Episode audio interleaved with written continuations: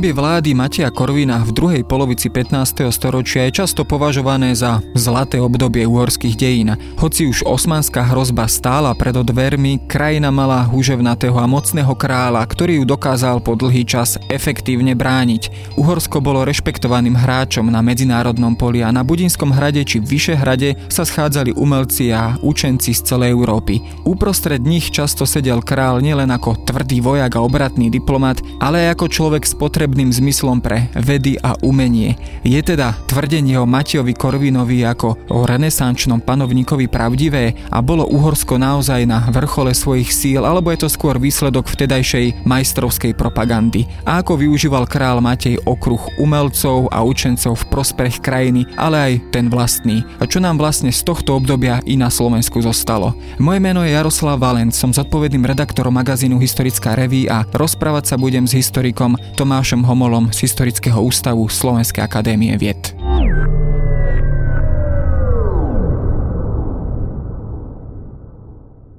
Čo vlastne dnes vieme o Matejovi Korvinovi? Samozrejme, ako som spomenul na začiatku, vyslúžil si povesť vzdelaného renesančného panovníka. Vzdelanie teda musel ešte nadobudnúť zrejme v mladosti. Čo teda o jeho prvých 20 rokoch jeho života vlastne vieme? Áno, Matej eh, je vnímaný vo všeobecnosti ako renesančný panovník, vzdelaný, v istom zmysle aj neporazený voči Turkom, aj voči rímskému cisárovi a podobne. Každopádne také korene tohto všetkého môžeme nájsť práve v Matejovej mladosti. On bol synom Jana Huňadyho, čo bol vlastne slávny protiturecký vojvodca Uhorsku, e, on bol aj istú dobu gubernátorom Uhorska a mal dvoch synov, teda Ladislava a Mateja a zveril ich do výchovy významným osobám vtedajšej doby. Jednak to bol Jan Vites, bol varadinským biskupom a o ňom sa hovorí ako otcovi uhorského humanizmu. Ďalšia osoba, ktorá sa podielala na výchove Mateja, bol Gregor Zanoku, to bol vlastne polský humanistický učenec a oni mu vlastne vštepovali isté záujmy Zaujímavé je tiež povedať, že Matej, spomína sa jeho veľká záľuba v knihách, Čiže v zásade od malička fungoval v prostredí v takom podnetnom, kde vlastne mohol čítať práce rôznych klasikov, či antických alebo stredovekých diel. A vlastne od malička bol spätý s tým, že čítal o činoch Alexandra Veľkého, o rímskych cisároch a podobne. Čiže Matejová výchova bola v istom zmysle v takom humanistickom duchu ladená a vlastne to sa potom premietlo aj ďalej čo je dôležité povedať, musel ovládať latinčinu v tom čase práve, aby mohol všetky tieto diela čítať. Čiže určite ten jeho imič v prvom rade vychádza e, z tých mladých rokov. No, okrem latinčiny vraj vedel ešte niekoľko ďalších jazykov, okrem teda ďalšej maďarčiny, teda ovládal vraj aj češtinu a možno práve aj slovenčinu v nejakej teda vtedajšej podobe. Je to pravda alebo iba legenda? No to, že bol jazykovo zdatný, je evidentné, alebo teda spomína sa to u rôznych autorov. Navyše listiny z Matejovho obdobia napríklad dokladajú, že okrem latinčiny ovládal nemčinu, takisto české listiny existujú, čiže aj češtinu ovládal. Pri češtine sa napríklad aj spomína to, že sa naučil po česky ešte tesne predtým, jak nastúpil na trón. Bol v zásade do istej miery väznený v Prahe u českého kráľa Juraja Podebradského a že teda češtinu zdokonalil aj tam. Navyše takisto maďarčinu teda ovládal, i keď z jeho obdobia nie sú žiadne žiadne listiny písané v maďarčine, teda ním písané. Každopádne maďarčinu ovládal, takisto viacero slovanských jazykov určite. Pri slovenčine je napríklad zmienka u talianského humanistického učenca e, Marcia Galeota, ktorý napríklad spomína, že pri návšteve polských vyslancov v Budíne, ktorí teda rozprávali po polsky, tak Matej im rozumel, lebo ovládal slovenčinu, teda ovládal lingva slavika, ktorá je veľmi podobná polštine. Viacerí autori spomínajú aj chorváčinu, bulharčina sa spomína, čiže evidentne aj slovanské jazyky nejaké ovládal. Samozrejme, nemáme tam taký doklad, ako máme pri uh, latinčine, nemčine, češtine a konec koncov aj maďarčine, ale slovanské jazyky zjavne ovládal, čiže Nemám na to presný doklad, ale zjavne bol jazykovo veľmi zdatný. S ľuďmi, s ktorými strávil svoju mladosť, e, tak týmito istými ľuďmi sa zrejme obklopoval aj v dospelosti už ako král. Vieme popísať možno taký najbližší okruh tých ľudí, ktorí mali na ňo najzásadnejší vplyv aj na jeho ďalšie panovanie. Tak ono z mladosti tam vyslovene patrí Jan Vites, ktorý aj vlastne v 60. rokoch alebo od počiatku Matejovej vlády získaval rôzne posty v správe krajiny. On bol najprv teda varadinský biskup, po smrti Ostrionského arcibiskupa sa roku 1465 stal arcibiskupom on. Takisto synovec Jana Viteza Jan Panonius fungoval v Matejovej suite. Matej sa však neobkopoval iba takýmito vzdelancami. Jan Panonius bol teda v zásade najvýznamnejší poet uhorský toho obdobia. Za všetkých môžem spomenúť napríklad aj zo šlachticov, lebo Matej podporoval skôr nižšiu šlachtu, alebo teda vďaka nemu sa niektorí z nižšej šlachty dostali do významných funkcií. E, za všetkých môžem spomenúť Imricha Zápolského, ktorý vlastne za Matejovej vlády vyslovene pozdvihol rod Zápolských, sa dostal vlastne až do medzi magnátov krajiny. Z tohto rodu vzýšiel potom neskôr aj král Jan Zápolský a celý rod vlastne môže naozaj ďakovať tomu obdobiu Matejovmu, Matejovej vlády za vzostup rodu. Čiže to bola ďalšia persona. Ale samozrejme tam boli aj iní hodnostári, to je napríklad Štefan z Vardy, čo bol kaocký arcibiskup a ďalšie teda osoby. Tak ale ako si spomínal, do popredia predovšetkým pozdvihol strednú a nižšiu šlachtu, možno na úkor tej vyššej. Napriek tomu sa hovorí o Matejovi Korvinovi ako o národnom kráľovi, ktorý teda vzýšiel ako keby z domácej šlachty a nie z cudzej, či už boli takými Habsburgovci alebo Jagelovci. Dodnes ho aspoň takto maďarská historiografia chápe. V tomto spočívala práve tá jeho panovnická sila alebo tá jeho panovnická prestíž, ktorú si za tie roky vybudoval? Do istej miery áno. Ono, treba povedať, že on bol panovníkom vlastne z domáceho rodu, lebo Huňadijovci fungovali aj na dvore Žigmunda Luxemburského už vlastne od počiatku 15. storočia, čiže on bol panovníkom z domáceho rodu, samozrejme nebol to národný král, ako nám to vykresľovala predovšetkým historiografia Maďarska 19. storočia, teda v prvej polovice 20. storočia. E, v tomto zmysle nie, ale on sa práve dostal na trón v situácii, kedy časť šlachty podporovala národného kráľa, alebo teda z domáceho rodu, potom bola časť šlachty, ktorá podporovala rímsko-nemeckého cisára Friedricha III. z Habsburského rodu, Čiže o Matejovi naozaj môžem povedať, že to bol panovník e, z domáceho rodu, ale treba aj podotknúť, že jemu v najvýznamnejšej miere pomohla sláva jeho otca, ktorý bol naozaj najvýznamnejší protiosmanský vojvodca toho času. Čiže toto bola primárna motivácia, prečo ho vlastne zvolili. On si teda túto povesť aj pokúšal zachovať ako bojovníka za kresťanskú Európu alebo kresťanské Úhorsko a ako prvoradého protiosmanského bojovníka. Napriek tomu mnohí mu vyčítajú, že neurobil po tejto stránke dosť. Urobil alebo mohol urobiť viac? tak on proti Osmanom bojoval aj či už ku koncu 50. rokov, 60. rokoch, aj v 70. rokoch, potom neskôr bol podpísaný mier, to až v 80. rokoch. Ale no samozrejme tie výtky vychádzajú najmä z toho, že viedol expanzívnu politiku smerom o, do Českého kráľovstva proti Rakúsku, o, s Poliakmi bojoval, čiže tie výčitky tam sú do istej miery opravnené, že teda sa angažoval primárne o, na iných boiskách, ale o, na druhej strane zase za jeho vlády sa aj protiosmanská obrana zlepšila časom a aj sa mu podarilo napríklad dobiť čas Bosny z osmanských rúk. E, čiže v tomto smere nepovedal by som, že by úplne zanedbával ten osmanský front, ale tie aktivity vyvíjal skôr smerom na západ. Viacero teda iných motivácií mal, ale že by úplne zanedbával ten e, boj s Osmanmi to nie ale ako určite mohol spraviť aj viac. No. Medzi také najslávnejšie jeho kroky, ktorý počas svojej vlády urobil, predovšetkým v súvislosti so Slovenskom sa spomína predovšetkým Akadémia Istropolitana, teda založenie univerzity v Bratislave. Tá napriek možno slubným začiatkom trvala e,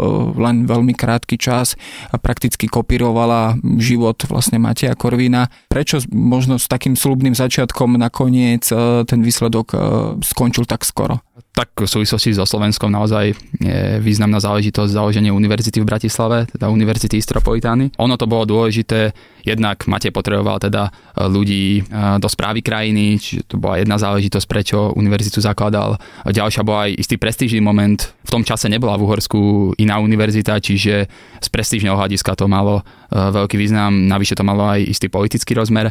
V roku 1465 vlastne pápež odobril založenie univerzity, o dva roky neskôr sa začalo s výučbou. Univerzita najmä tie prvé roky bola takým významným strediskom uhorského významu Pôsobili tam e, rôzni učenci e, zo zahraničia, či to boli astronómovia ako Jan Miller, Regio Montanus, e, či Martin Bilica, čo bol tiež polský astronóm a ďalší učenci ako Marcio Galeotti alebo Jan Gatti a podobne, to boli italianskí učenci. Avšak tam trošku nastal teda na začiatku 70. rokov problém, kedy Napríklad Jan Vites, ktorý bol kancelárom univerzity, bol jeden z iniciátorom povstania proti Matejovi.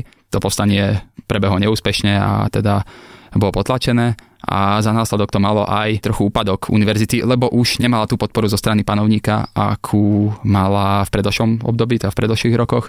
A konec koncov vlastne to viedlo k tomu, že univerzita neprežila vlastne panovanie Mateja už vlastne na konci jeho vlády buď neexistovala, alebo vo veľmi e, malej miere. Čiže tá strata podpory panovníka hrala obrovskú rolu alebo významnú v tomto smere. Napriek tomu toto sprísahanie alebo postane proti panovníkovi je zaujímavé aj z toho dôvodu, teda, že medzi týmito sprísahancami bol práve aj Jan Vites, ale aj ďalšie blízke osoby, e, ktoré teda boli v tesnom kontakte s panovníkom. A to boli blízke osoby, ktoré, dá sa povedať, s ním e, žili, dá sa povedať, od mladosti, od detstva. Prečo u nich nastal takýto zásadný obrad e, alebo zásadný negatívny postoj voči svojmu kráľovi? No v historiografii je najviac spomínaný moment istého nesúhlasu týchto najbližších ľudí, ale teda aj všeobecne v kráľovstve s Matejovou expanzívnou politikou, že sa nevenuje teda e, boju proti osmanským Turkom, ale bojuje v Českom kráľovstve, pretože Matej už od roku 1468 viedol výpravy do Českého kráľovstva proti českému panovníkovi Jurajovi Podeberackému. Spomína sa napríklad Vitezov nesúhlas práve s tým, že sa nevenuje osmanským Turkom. To je jedna príhoda spomínaná e,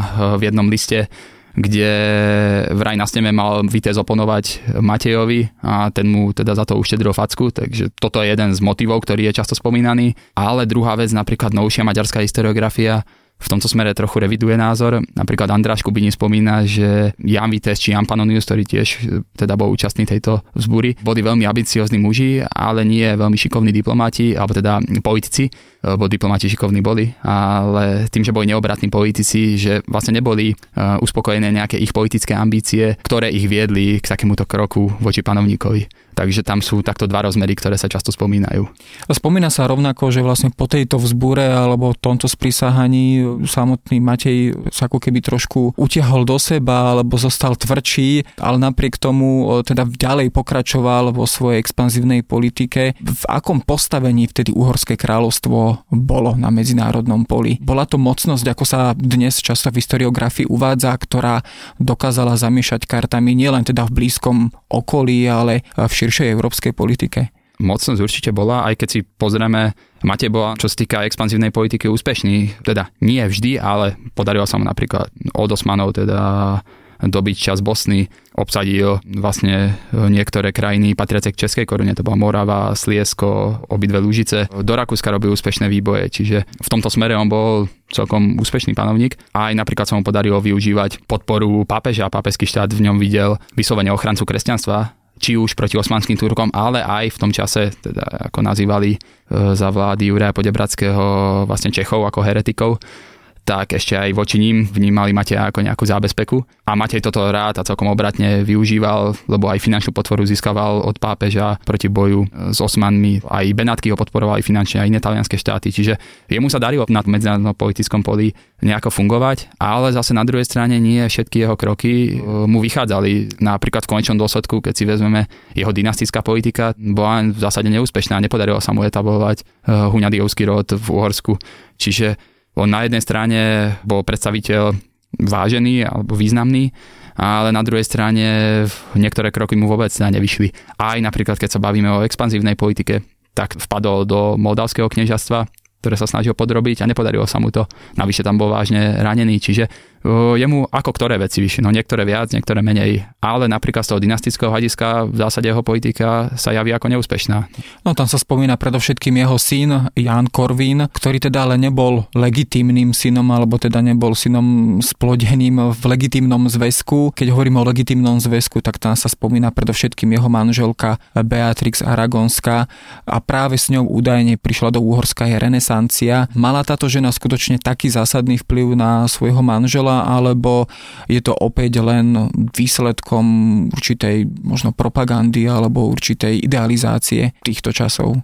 Je to skôr taký idealistický pohľad. Samozrejme, Beatrix mala veľký význam v tom, e, že aj s ňou prišli ďalší talianskí napríklad učenci na Uhorský kráľovský dvor, lenže v Matejovej blízkosti, alebo teda na dvore pôsobili títo učenci už v zásade od počiatku vlády, teda viacerí, čiže nebolo to iba zásluhou Beatrix. Univerzita vznikla skôr, ako sa s ňou oženil. To isté budovanie knižnice, tzv. biblioteky Corviniany už bolo pred e, Beatrix, čiže ona napomohla určite veciam, aj akcelerovala niektoré veci, ale nebolo to iba jej osobou, že by e, Matej k takýmto veciam inklinoval. Renesancia v Uhorsku sa prejavuje napríklad na prestavbách alebo dostavbách, príklad Budinského hradu, Kráľovskej rezidencie vo Vyšehrade a tieto veci už boli naštartované pred svadbou s Beatrix Aragonskou, čiže áno, mala významný vplyv, ale nebolo to len o tom, že by príchodom kráľovnej zrazu do Uhorska by prúdili humanistické a renesančné myšlienky. Umelci alebo veci, ktorými sa Matej Korvin obklopoval, zrejme slúžili aj takým možno jeho pragmatickým cieľom, teda nielen rozvíjať vedy a umenia, ale aj ospevovať panovníka. Vieme to možno dnes charakterizovať práve týmto štýlom, že vyviali tak povediac štátnu alebo panovnickú propagandu.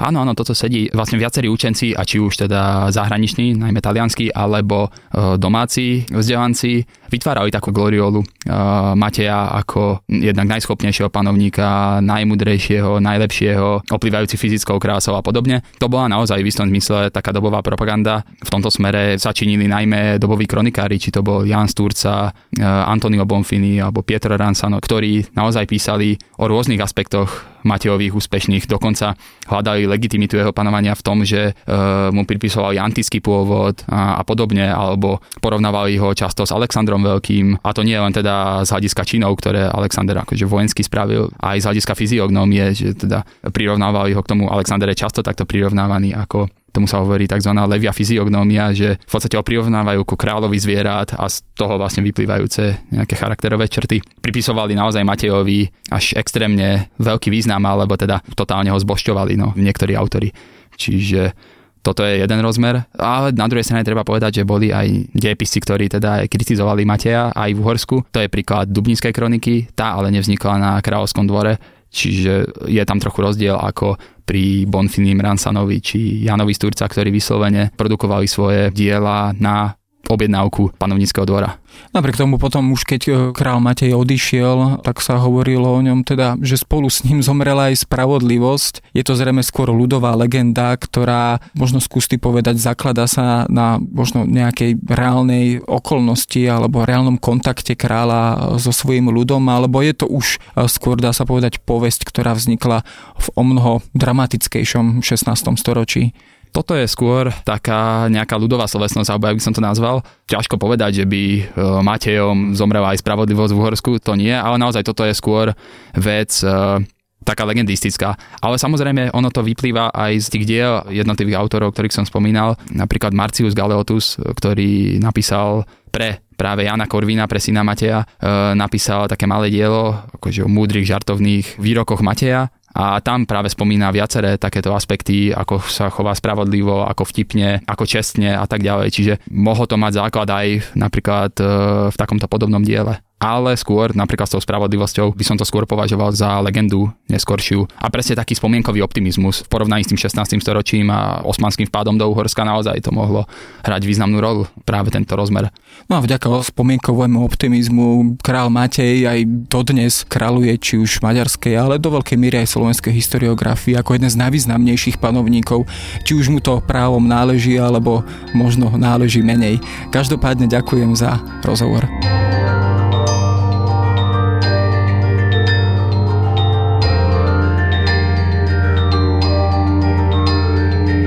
To je na dnes všetko. Počúvali ste Dejiny, týždenný podcast denníka SME a historické revy. Podcast Dejiny vychádza každý týždeň v nedelu. Prihláste sa na jeho odoberanie vo svojej podcastovej aplikácii na platformách Google Podcasty, Apple Podcasty alebo v službe Spotify. Všetky diely ako aj odkazy na témy, o ktorých hovoríme, nájdete na adrese historická.revy.com alebo sme.sk lomka dejiny. Ak sa vám podcast páči, môžete ho ohodnotiť. Ak nám chcete poslať pripomienku, môžete sa pridať do podcastového klubu denníka Sme na Facebooku alebo mi napísať e-mail na jaroslav.valent zavináč sahy.sk.